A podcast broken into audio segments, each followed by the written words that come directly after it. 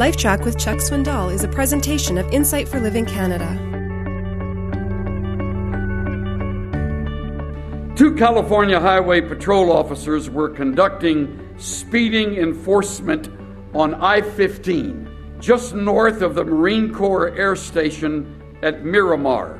One of the officers was using a handheld radar device to check speeding vehicles approaching the crest of a hill. The officers were suddenly surprised when the radar gun began reading 500 miles per hour.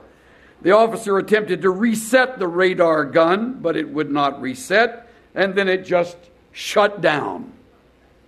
Just then, a deafening roar over the treetops revealed that the radar had, in fact, locked into a United States Marine Corps F 18 Hornet which was engaged in a low flying exercise near that location.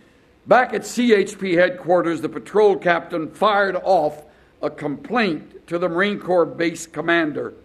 The reply came back in true Marine Corps style. Thank you for your letter. We can now complete the file on this incident. You may be interested to know that the tactical computer in the F 18 had detected the presence of and subsequently locked onto your hostile radar equipment and automatically sent a jamming signal back to it, which is why it shut down.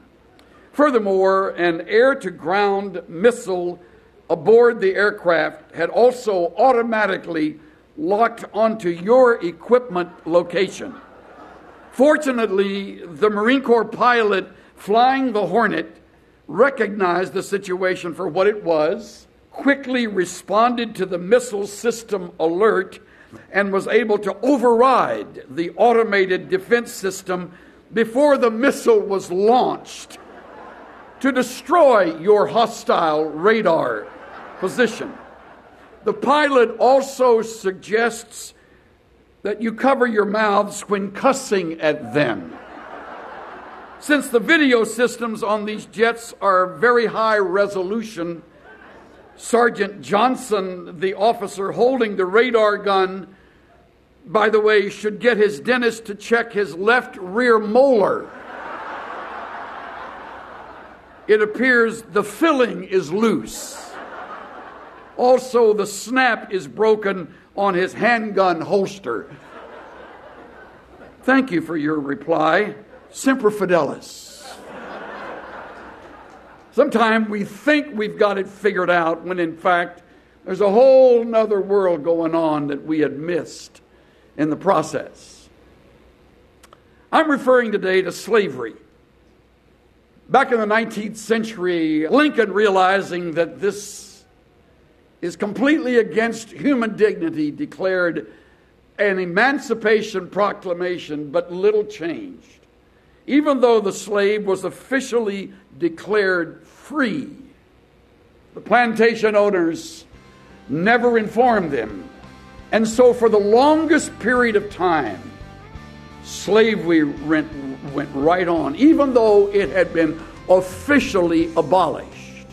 And those slaves, thinking that was the way they were to live, continued to live as slaves, though they had been officially declared free men and women since New Year's Day 1863.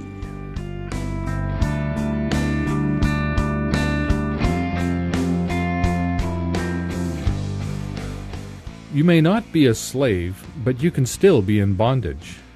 What's keeping you in chains? A destructive lifestyle, addictions, bitterness, anger? Your freedom has been bought. All you have to do is accept it. This is Steve Johnson of Insight for Living Canada. Listen to more of Chuck Swindoll's LifeTrac messages at lifetrac.ca. LifeTrac, where life and truth meet.